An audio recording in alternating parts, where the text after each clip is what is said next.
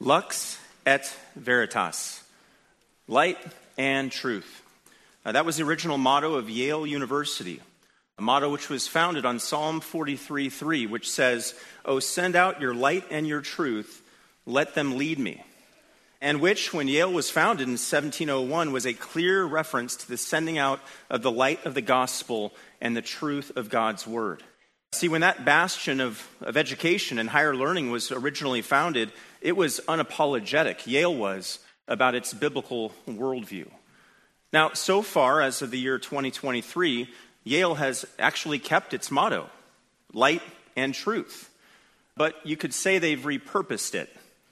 Nowadays, according to Yale's own publications, light and truth means this the light of liberal education and the truth of an old New England religious heritage. Vox clamantis en deserto, a voice crying in the wilderness.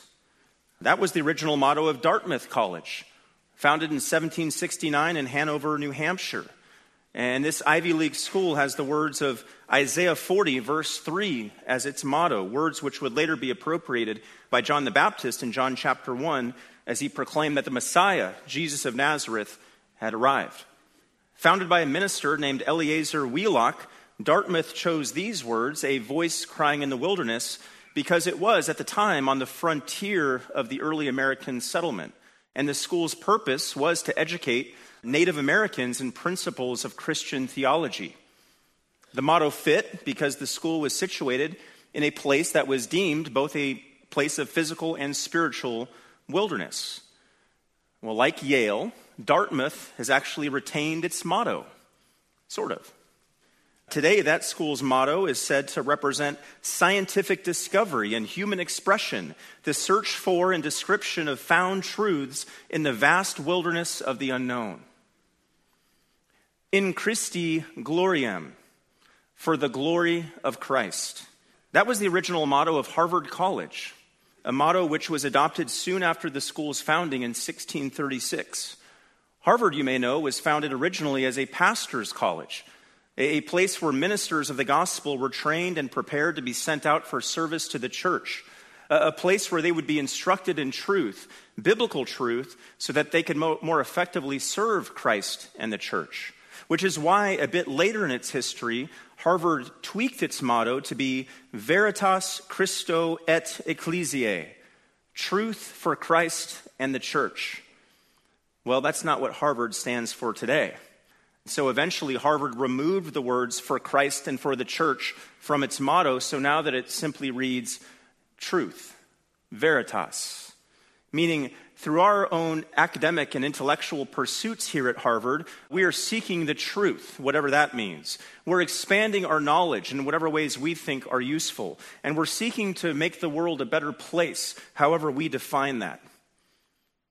See, these institutions of higher learning, these three colleges, these three Ivy League universities, the best of the best, with the smartest of the smart, the wisest of the wise, they all have these deep Christian roots and they have these undeniable Christian heritages. But what they've done is done their best to scrub out, as though it was some sort of difficult to get out stain, their previous stances for God, for Christ, for Scripture, and for the gospel. And now, far from being pastors' colleges and far from being Christian institutions of higher learning, these universities, these three I just mentioned, offer classes like these. These are real titles, by the way. Understanding Darwinism, Fairy Tale, Myth, and Fantasy Literature, Cosmic Evolution, The Origins of Matter and Life, Power and Influence, Anthropology of Outer Space, and, I kid you not, video games, and the meaning of life. Now, the annual tuition for each of those schools, by the way, is now over $50,000. $50,000 or more per year, and that's without food, housing, books, and the like. I'm not even sure if the old saying, you get what you pay for, applies there. If you haven't already noticed, we are living in some wild times. Times where down is up and up is down. Time where right is wrong and, and wrong is right. Times where truth is no longer objective but is subjective. And that's why we have questions being thrown out in the culture like is polygamy morally wrong? Is attraction to minors morally wrong? Can a man get pregnant? Should ladies' feminine products be in men's restrooms? What is a woman anyway? As these inane thoughts and topics are thrown around, while the objective revelation of God in his infallible word is put on the shelf, it leaves one to wonder, like Paul in 1 Corinthians 1:20, where is the one who is wise? See, there clearly is a gulf, and it is an ever widening gulf between true wisdom, that is, wisdom from above, wisdom from God, wisdom from his word, and false wisdom the wisdom of the upside down world in which we live, which, though it may pass for wisdom at places like Yale and Dartmouth and Harvard, and though it may pass for wisdom in the media, in Hollywood, at the Grammys, at the Super Bowl, even in buildings with crosses on top of them which call themselves churches, it's not wisdom at all. Rather, it's unbiblical folly. It's objectively ludicrous, and as we're going to see today, it's even demonic. Well, as we get back into our study of James this morning, we're going to see that James was no stranger to this dichotomy between the wisdom which finds favor with the world and true wisdom, that is, wisdom from above. And as we continue on in this study of the book of James, and specifically as we get to the end of chapter 3, we're going to see James bringing out this distinction between these two types of wisdom. And specifically in the lives of believers, and specifically in, in the lives of believers in the local church context, he's going to bring that into clearer and clearer focus. Turn with me, if you would, in your Bibles to James 3, verse 13. James 3, 13. We're going to work all the way through verse 18 this morning. God's word reads Who among you is wise and understanding? Let him show by his good behavior his deeds in the gentleness of wisdom. But if you have bitter jealousy and selfish ambition in your heart, do not be arrogant and so lie against the truth. This wisdom is not that which comes down from above, but is earthly, natural, demonic. For where jealousy and selfish ambition exist, there is disorder and every evil thing. But the wisdom from above is first pure, then peaceable, gentle, reasonable, full of mercy and good fruits, unwavering, without hypocrisy. And the seed whose fruit is righteousness is sown in peace by those who make peace. In this passage, James transitions from discussing teachers and the tongue, which we saw back in James 3 1 through 12, to this topic now of wisdom. And as he does so, James divides wisdom into these two realms the, the wisdom of man and the wisdom of God. Heavenly wisdom and the earth's wisdom. Wisdom from above and wisdom from below. And as he showcases this contrast between these two types of wisdom, James is going to walk us through three concepts. And those three concepts are anchored by the word that I've read off many times already in this passage that word, wisdom. First, in verse 13, we're going to see what wisdom accomplishes. Then, in verses 14 through 16, we're going to see what wisdom avoids. And then, last, in verses 17 and 18, we'll see what wisdom aims for. Uh, let's see what James has to say for us this morning on these subjects, and what, namely what God has to say for us on these subjects as we work our way through this text. First, what wisdom accomplishes. Again, James starts this letter, verse 13, this part of the letter, verse 13, with these words Who among you is wise and understanding? Here we have an interrogative, it's a question. And at that, it's a rhetorical question. It's a personal question. It's a question that's designed to be aimed at the consciences of James's listeners and audience. And by asking this question, James isn't necessarily assuming that no one in the audience he's addressing does not have these traits of wisdom and understanding.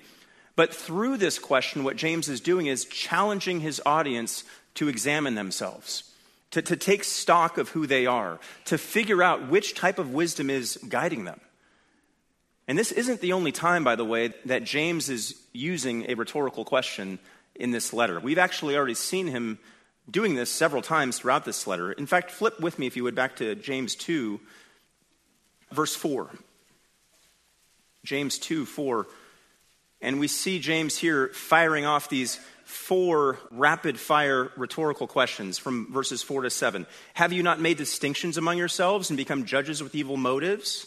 Did not God choose the poor of the world to be rich in faith and heirs of the kingdom which he promised to those who love him? Is not the rich who oppress you and personally drag you into court? Do they not blaspheme the fair name by which you have been called? Question after question after question. And then in James 2:14, what use is it, my brethren, if someone says he has faith but he has no works? Can that faith save him? And then James 2:20, but are you willing to recognize, you foolish fellow, that faith without works is useless? The next verse, 21. Was not Abraham our father justified by works when he offered up Isaac his son on the altar? And then last week we saw in James 3:11, does a fountain send out from the same opening both fresh and bitter water?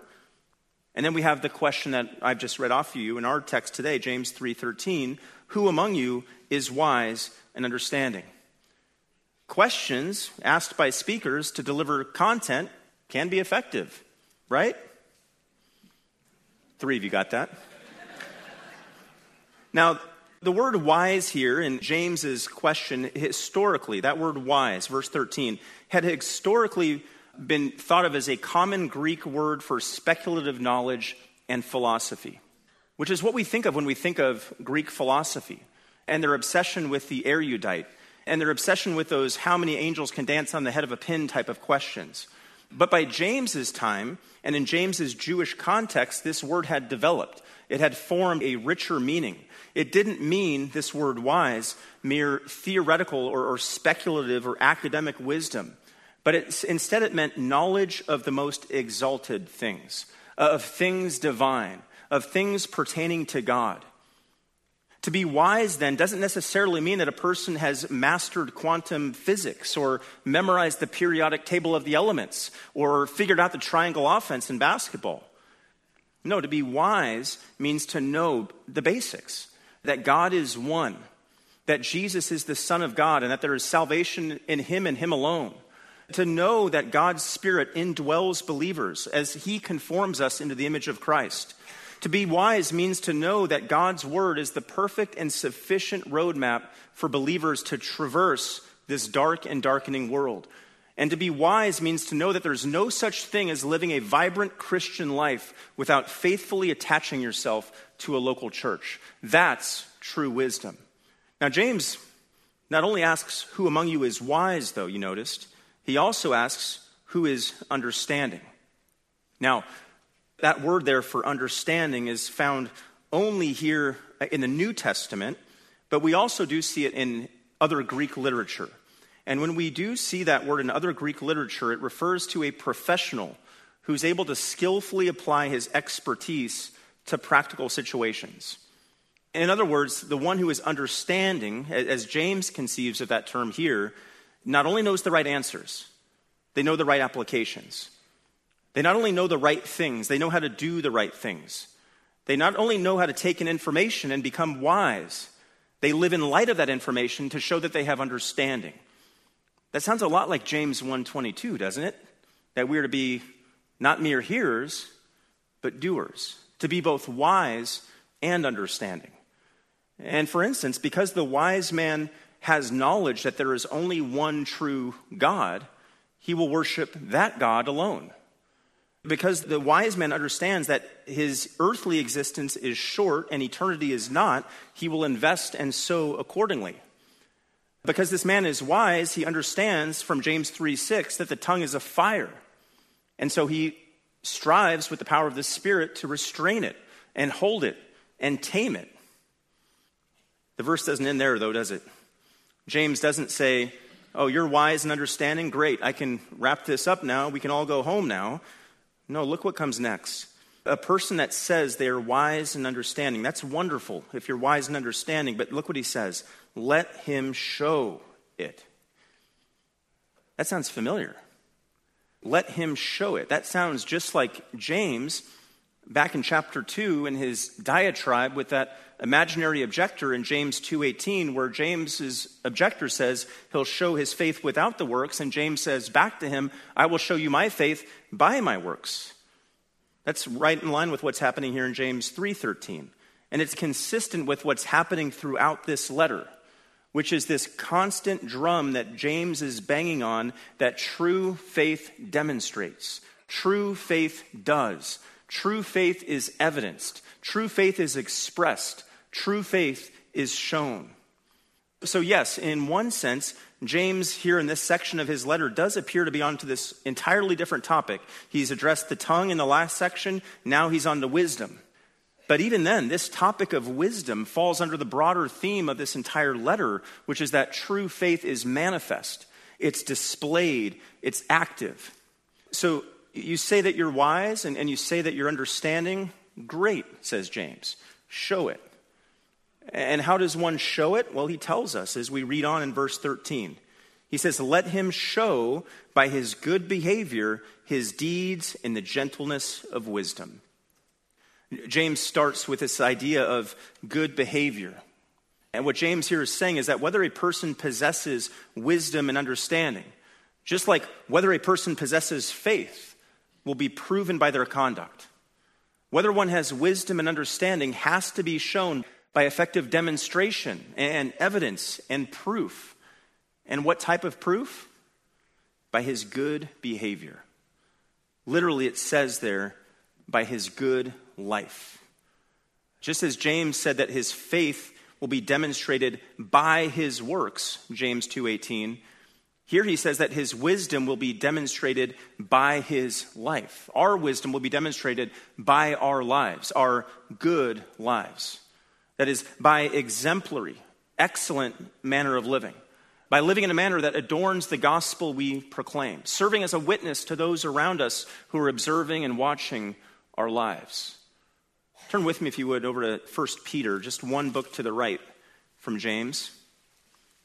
Peter has some similar things to say about the importance of living a good life, and an excellent life, having excellent conduct. Look at 1 Peter 2:12. We'll start in verse 11. He says, Beloved, I urge you as aliens and strangers to abstain from fleshly lust which wage war against the soul. Keep your behavior excellent among the Gentiles, so that in the thing in which they slander you as evildoers, they may, because of your good deeds, as they observe them, glorify God in the day of visitation. Or if you flip over to 1 Peter 3:16, a similar idea. 1 Peter 3:16 says, "Keep a good conscience, so that in the thing in which you are slandered, those who revile your good behavior in Christ will be put to shame."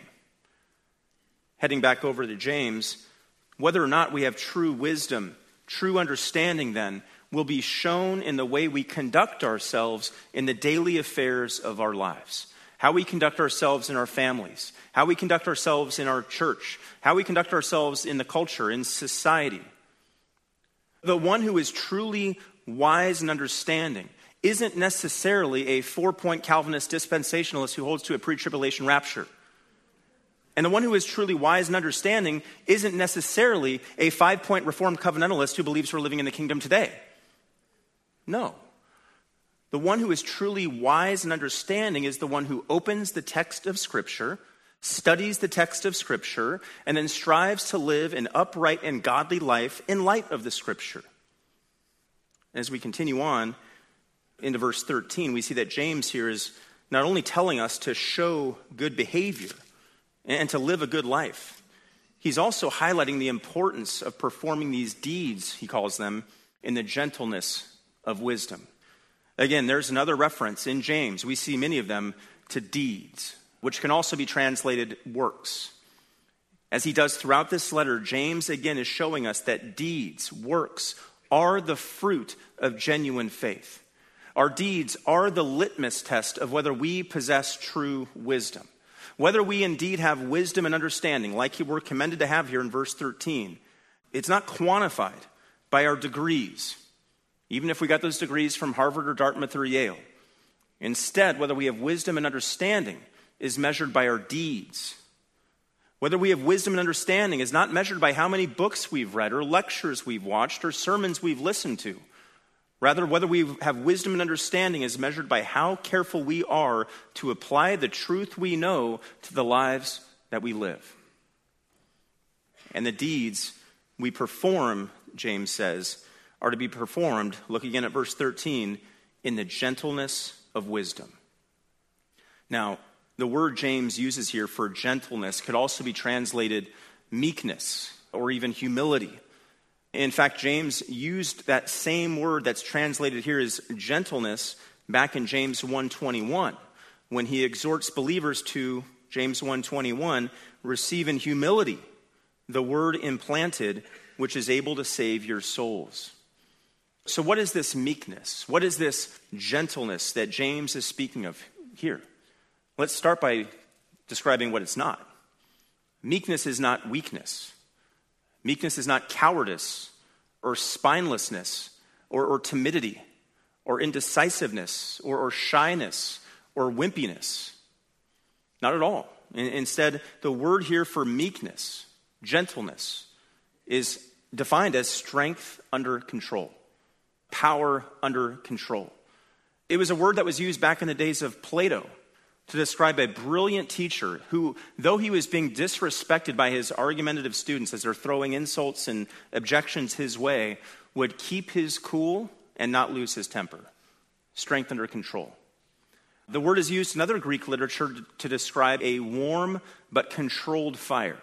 Not like a wildfire, not like a raging blaze that has no end, but flames that are contained within the three walls of a hearth or in the bowl of a fire pit there's power there. There's potentially destructive power, but it's under control. Meekness, gentleness, humility. It's that posture of the heart that shows a purposeful mildness in dealing with others. It's the opposite of arrogant, self willed exertion. It's a characteristic of true wisdom. Proverbs 11:2 says, When pride comes, then comes dishonor, but with the humble is wisdom. That's the attitude that, again, James commended us to back in James 1:21 as we receive the implanted word. It's also a virtue that's commended all over Paul's writings. Now, it's listed as a fruit of the Spirit in Galatians 5:23. Gentleness is listed there by Paul. Galatians 6:1 says, "Brethren, even if anyone is caught in any trespass, you who are spiritual, restore such a one in a spirit of gentleness."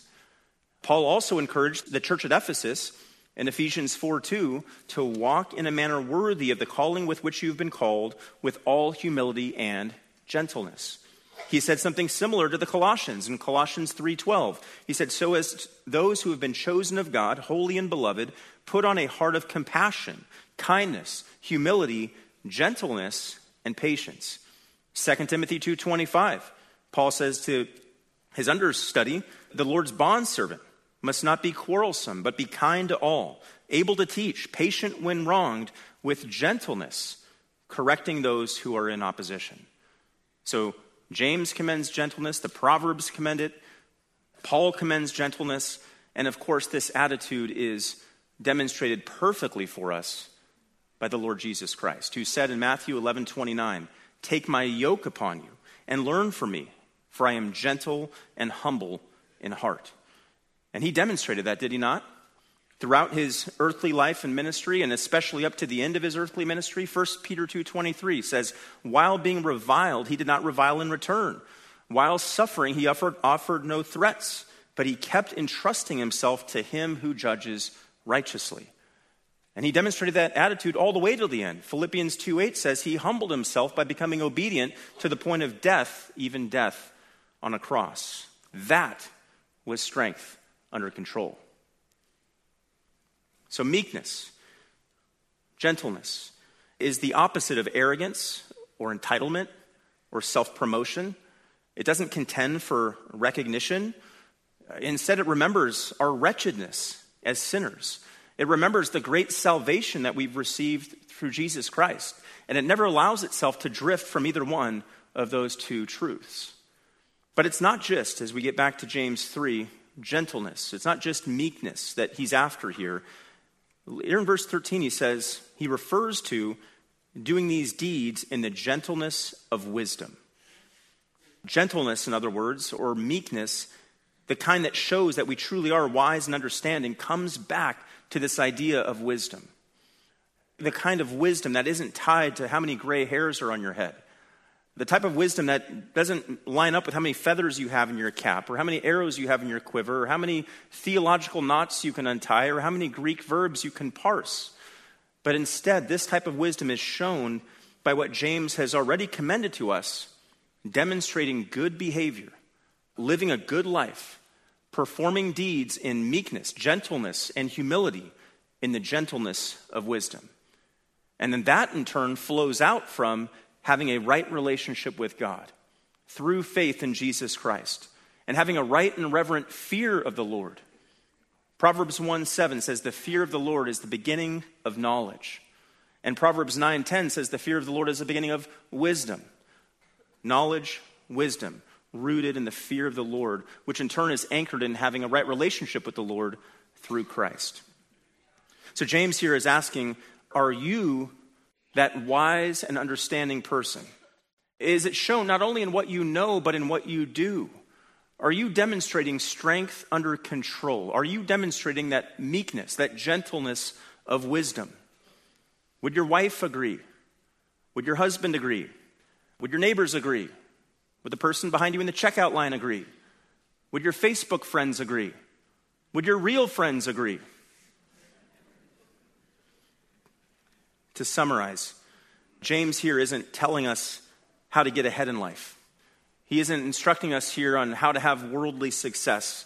Rather, he's previewing for us the importance of what it means to live out this wisdom from above that he's going to get into eventually here in verse 17. But before we get to verse 17, James in verses 14 through 16 is going to give us the antithesis of wisdom from above. And that takes us to our second point which is what wisdom avoids. If you're a note taker, point two is what wisdom avoids.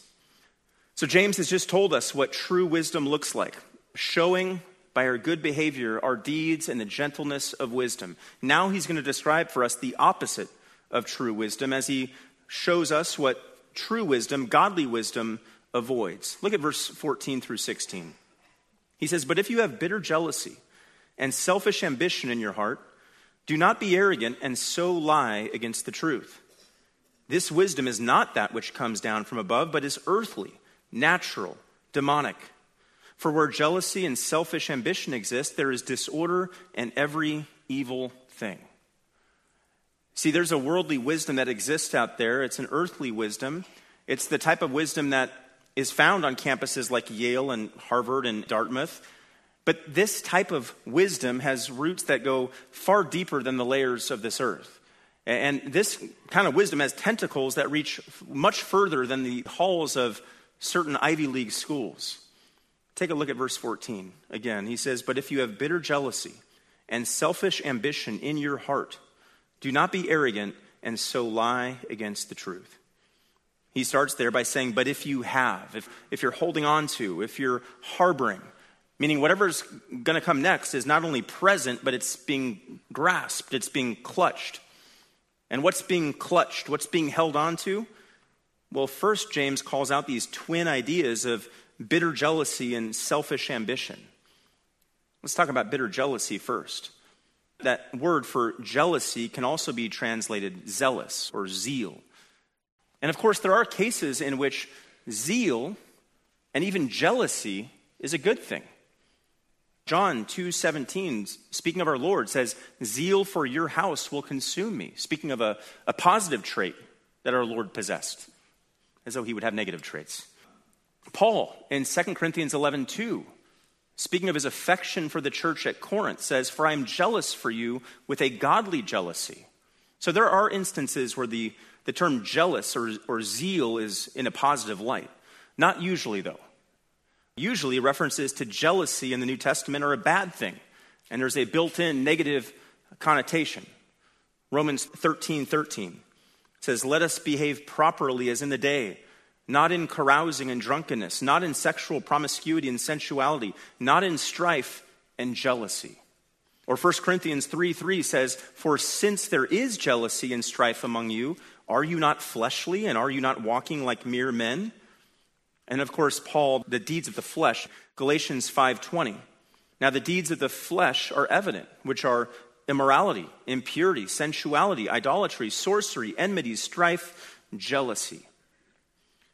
That's certainly the case here in James. He is using this term jealousy not in the positive sense, but in the, the negative sense. And that's very clearly the case given his insertion of the word bitter right in front of the word jealousy. And that word bitter, by the way, was used in James's day to describe undrinkable water.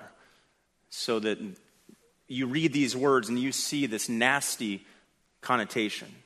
When you put these two words together, bitter and jealousy, what's being described is this harsh, resentful attitude toward others, which is never anything to boast in or glory about.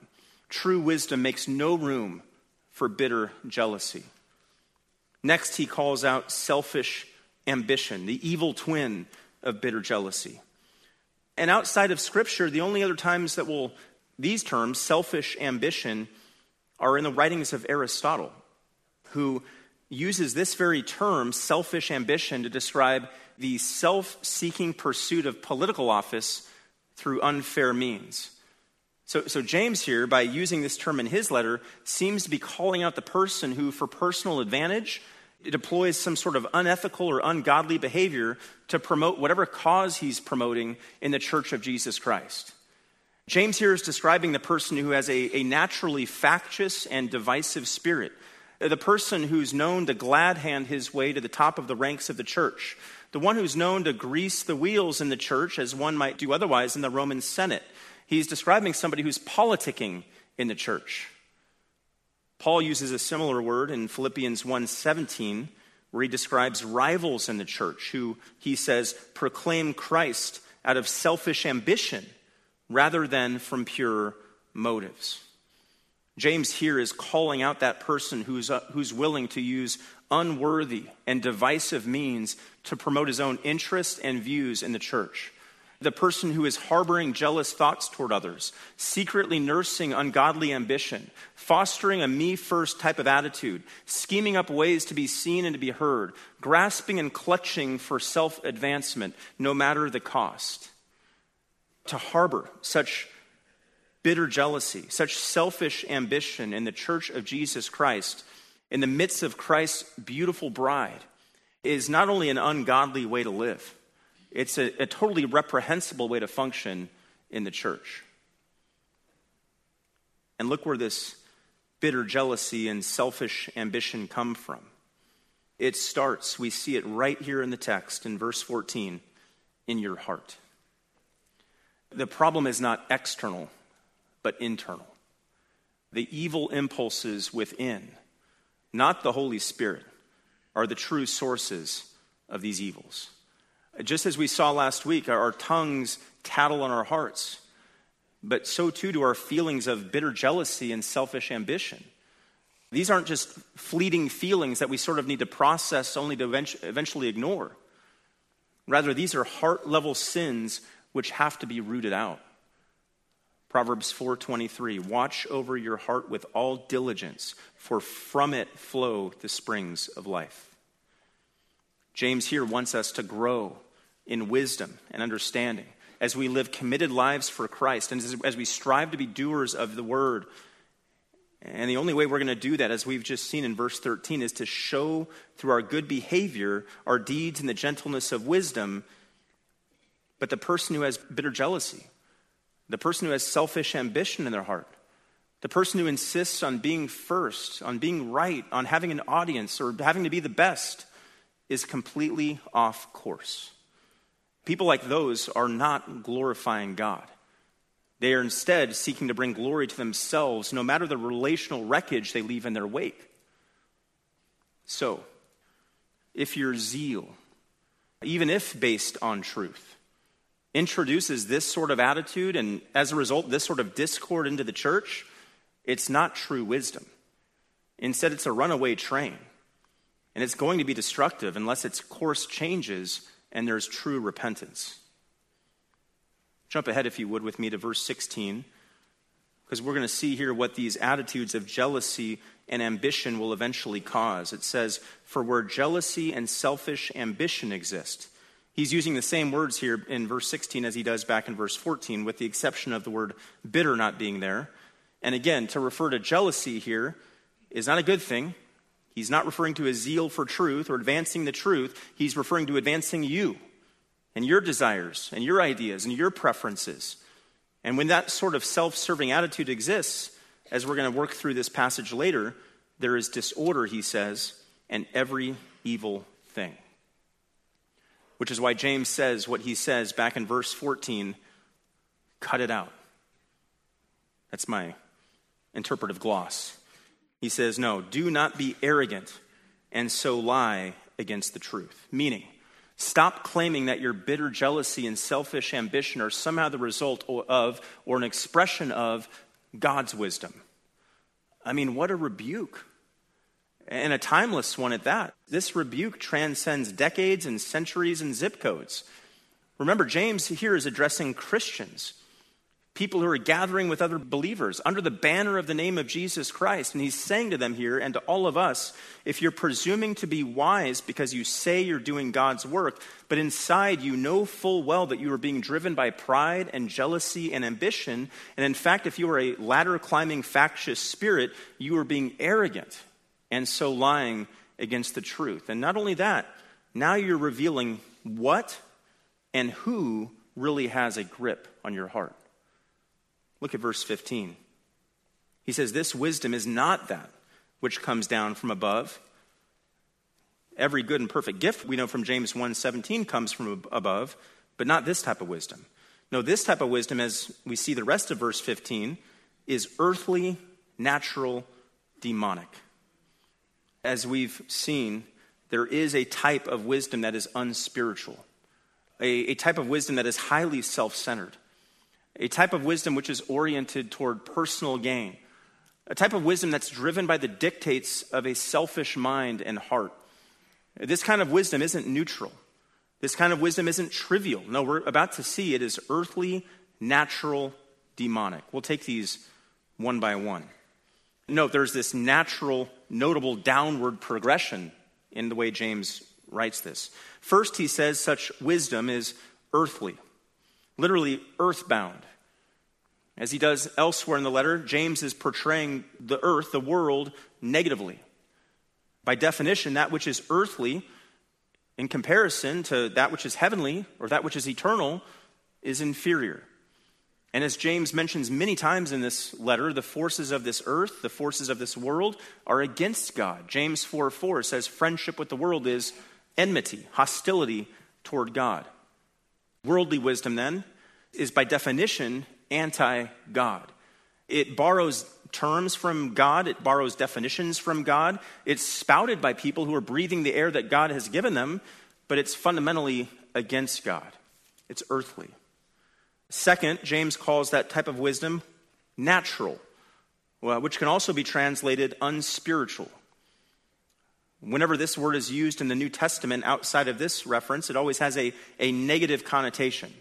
Since to be unspiritual or, or natural is set against, you guessed it, being spiritual or, or spirit led. And the classic example of such a negative usage of the term natural is in 1 Corinthians 2:14, which says, "But a natural man does not accept the things of the spirit of God, for they are foolishness to him, and he cannot understand them." The natural man, in other words, describes someone who possesses physical life, but that's all they possess because they don't have the Spirit of God. They're able, in some ways, to, to respond to all the, the natural stimuli in the world. They can hear the orchestra and, and take in the sounds. They can view a sunset and in some way appreciate its beauty. But that's all they can do with those stimuli because without the Spirit, they have no reference point for whatever it is they're hearing or beholding. Third, last, worst, the so called wisdom which James is calling out here in verse 15 is demonic. Demonic. The so called wisdom which produces bitter jealousy and selfish ambition is radically evil and authored by the devil himself. There's only one devil, Satan, but there are vast numbers of demons who further and advance his work, and they are the instigators of the bitter jealousy and the selfish ambition that reigns in human hearts, even when those humans show up to church. The point is, this type of wisdom, which James is calling out here in verse 15, which is marked by bitter jealousy and selfish ambition is really a phantom wisdom. It's a false representation of the real thing. It's not wisdom at all. It's earthly, natural, demonic. That sounds a lot like John in 1 John 2:16. It's from the world, the flesh, and the devil. And not only is this so-called form of wisdom not from above, it causes real troubles, real pains, real problems. Let's look again at verse 16. He says, For where jealousy and selfish ambition exist, there is disorder and every evil thing.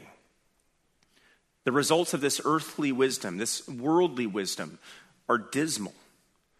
First, he says it causes disorder.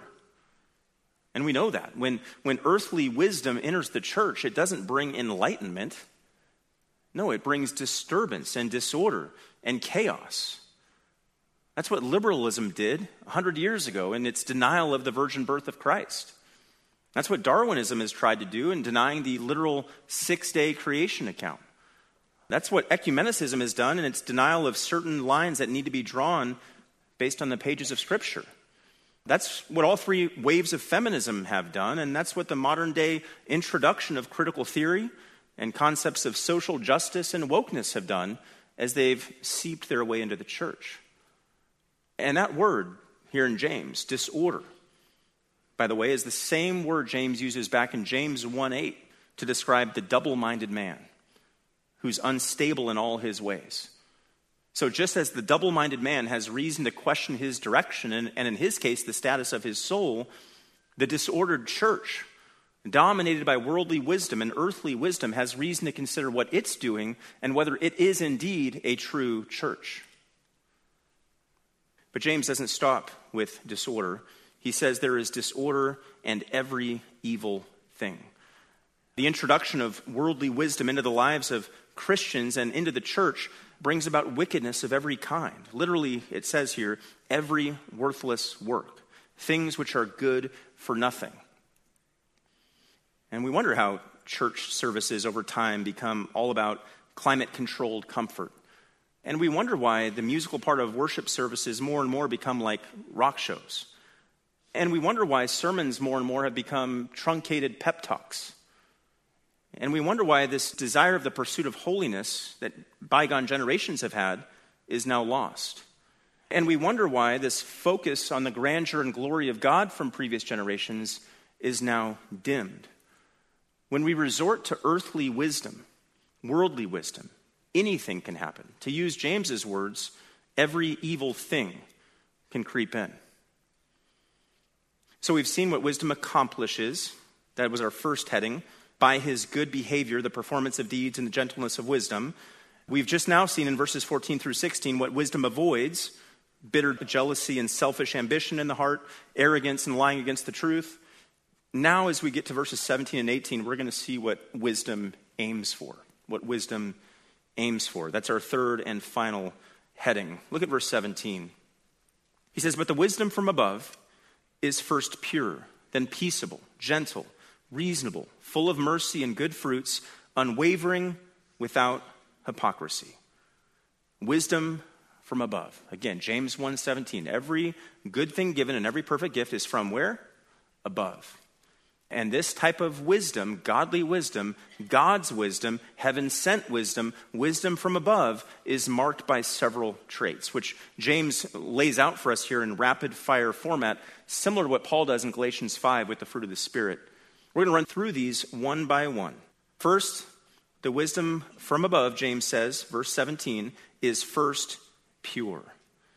And that one, purity, is listed there by James as a matter of first importance. It's a matter of first rank. It's placed at the head of this list here intentionally by James because it's the source and the key to each of the other qualities that he's going to list out. Pure here means to be made up of spiritual integrity moral sincerity. It refers to being clean, undefiled, free of contamination, free of vices. It recognizes, as Proverbs 12, 6 says, that the words of the Lord are pure words, as silver tried in a furnace on the earth, refined seven times. It recognizes, as Proverbs 21, 8 says, that the way of a guilty man is crooked, but as for the pure, his conduct is upright. It recognizes, as 1 John 3 3 says, that everyone who has this hope, the hope of his appearing, the hope of our Lord's appearing, purifies himself just as he is pure. In other words, to be pure is to recognize our need to lead a morally pure life as a right and a reasonable response to having been saved by the precious blood of the pure and spotless Lamb of God. So, wisdom from above is first pure. Next, he says it's peaceable. That doesn't mean that a person who is peaceable, we might think, you know, peace, love, hippie type peace. That's not what's being said here. He's not talking about necessarily being a conflict avoider, but he is talking about restraining discord and promoting right relationships with others and healing divisions that might otherwise exist. This type of person, the peaceable person, recognizes, as Ephesians 2:14 says, that Christ himself is our peace. They recognize that the peace that he offers, John 14, 27, is not like the peace that the world offers.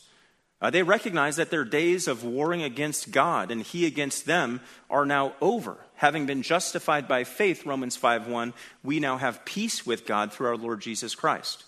They are diligent to preserve the unity of the Spirit in the bond of peace, Ephesians 4 3. They pursue the things which make for peace, Romans 14 19, and the building up of one another. And they strive to live out what Paul says in Romans 12 18, if possible, so far as it depends on you, be at peace with all men. So the wisdom from above is first pure, then it's peaceable. Next, it's gentle.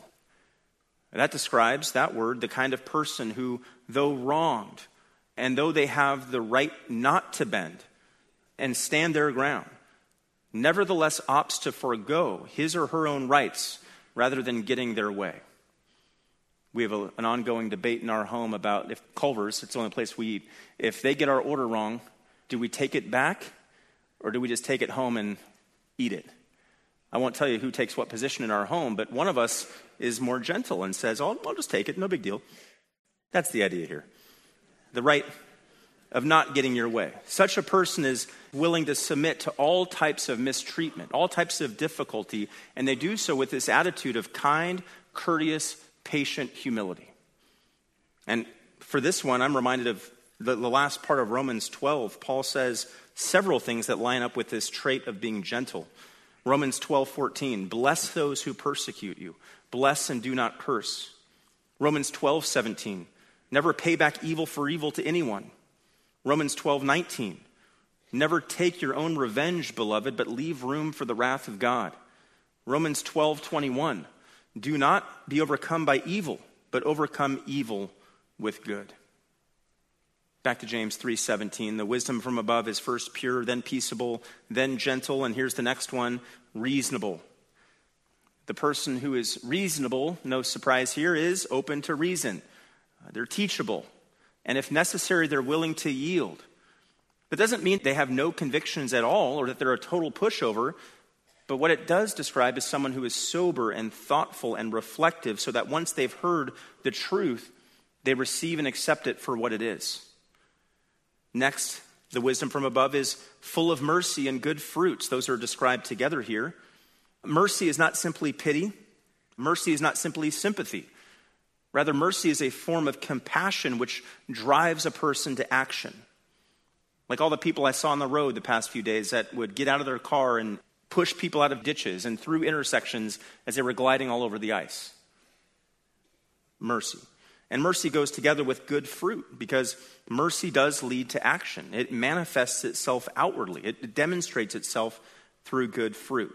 We've seen an aspect of this already in our study of James. When we were in James 1:27, we saw that James says, "Pure and undefiled religion is to visit orphans and widows in their distress and to keep oneself unstained by the world." That's the same idea here. James is reaffirming in James 3:17 this idea of being full of mercy and good fruits. Next, the wisdom from above is unwavering. That means without uncertainty, meaning such a person is undivided in their commitments and convictions. They don't vacillate, taking one position with one group or in one circumstance and another position with another group in another circumstance. Rather, they operate on consistent principle. They're the opposite of the double minded man of James 1 8. And last, wisdom from above is without hypocrisy, meaning it's sincere. Those who have this form of wisdom aren't play acting. Rather, what you see is what you get. There's no feigned sincerity, there's no pretense, nothing is put on. Well, as we've already seen many times already in the book of James, what James is listing here and what he's saying here in verse 17 has clear parallels to the words of his half brother, our Lord, the Lord Jesus Christ, who said many similar things back in the Sermon on the Mount. If you would, turn with me back in your Bibles to Matthew chapter 5. And I'm not going to do a full on exposition of Matthew 5. I'm just going to read a few verses here, and I want you just to note and file away the parallels between what our Lord said in his context and what James is now saying in James 3:17. Look at Matthew 5 5. Matthew 5 5. Blessed are the gentle, for they shall inherit the earth. Blessed are those who hunger and thirst for righteousness, for they shall be satisfied. Blessed are the merciful, for they shall receive mercy. Blessed are the pure in heart, for they shall see God. Blessed are the peacemakers, for they shall be called sons of God. With that, we can turn to our last verse back in the book of James, James 3:18, where James says, "And the seed whose fruit is righteousness is sown in peace by those who make peace." In contrast to the disorder and evil which result from selfish ambition, James says here in verse 18 that peace in the life of the believer is a seed that's sown which yields a harvest of righteousness. Now, that righteousness cannot be found in an environment where there's bitter envy or bitter jealousy and selfish ambition. Instead, such righteousness can only grow and thrive in a climate of peace. Peacemakers sow this seed of peace through their attitudes and through their actions. And that seed, in turn, produces this fruit of righteousness that James speaks of, this harvest of righteousness. Now, when James here speaks of righteousness, he's not referring to Paul's idea of justification, whereby a, a, sinner is forensically declared justified, righteous when they put their faith in Christ. He's not talking about peace with God in the Romans 5 1 sense. If one were justified by being peaceful, then there would be a whole lot of protesters who would be immediately saved by being peaceful people. Rather, the words whose fruit is righteousness in their context appear to be referring to the fruit which righteousness produces, the good works that result from salvation, which we see supported all over the New Testament. Luke 3 8, bear fruits in keeping with repentance. Ephesians 5 9, for the fruit of the light consists in all goodness and righteousness and truth. Galatians 5:22, the fruit of the spirit. Philippians 1:11, having been filled with the fruit of righteousness which comes through Jesus Christ to the glory and praise of God. Last, James says that this seed, whose fruit is righteousness, is sown in peace by those who make peace. Which again sounds a lot like the words of our Lord, Matthew 5 9, where he says, Blessed are the peacemakers. So here we are again, as we close, back to this topic of wisdom and the dichotomy that exists between merely having knowledge, having knowledge, and, and having wisdom. You know, knowledge can help you build a car. Wisdom will inform you as to how you ought to drive that car. Knowledge can help you perform heart surgery. Wisdom will tell you avoid the triple cheeseburger diet and maybe you won't have to have heart surgery. Knowledge can get you into Yale or Harvard or Dartmouth. Wisdom, meaning a, a right and reverent fear of the Lord, which comes from repenting from one's sin and trusting in Jesus Christ, that can get you into heaven. Knowledge can get you places and help you move up the ladder, even if you do so with bitter jealousy and selfish ambition. Wisdom may not take you to those same places, but it gives you reason to rejoice knowing that your life is pleasing to the Lord as you strive to, to show by your good behavior your deeds, James 3:13, in the gentleness of wisdom. As you demonstrate James 3:17, purity, peace, gentleness, reasonableness, mercy, singularity of focus, and stability. And as you harvest that fruit of righteousness in your life, do you have that wisdom from above? You can only have it if you have trusted in Christ, believed in his finished work on the cross, if you have the Spirit of God living in you, if you fear the Lord, if you are seeking God's wisdom through his word, and if you ask of it from him through prayer. And if you're seeking that wisdom, ask for it. You'll receive it. Our God will be pleased to give it to you. Turn with me to James 1 5. Many months ago, we covered this verse, James 1 5. But if any of you lacks wisdom, let him ask of God, who gives to all generously and without reproach, and it will be given to him. Amen. Let's pray.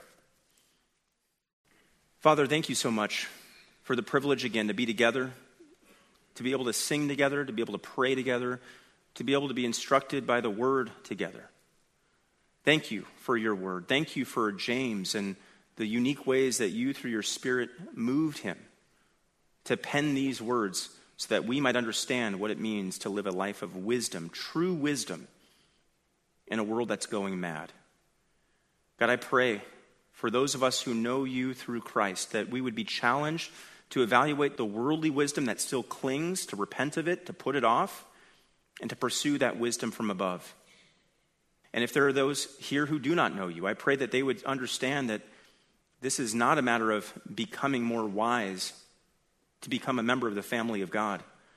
This is a matter of trusting exclusively in what Christ has already done to then have the hope of heaven, to have sins forgiven, and to have eternal life secured. God, I pray if there's someone here who does not know you, who has not given their life to Christ, that today would be the day that they would get real with you, get real about their sin, trust in Christ to wash it all away. We thank you again in Jesus' name. Amen.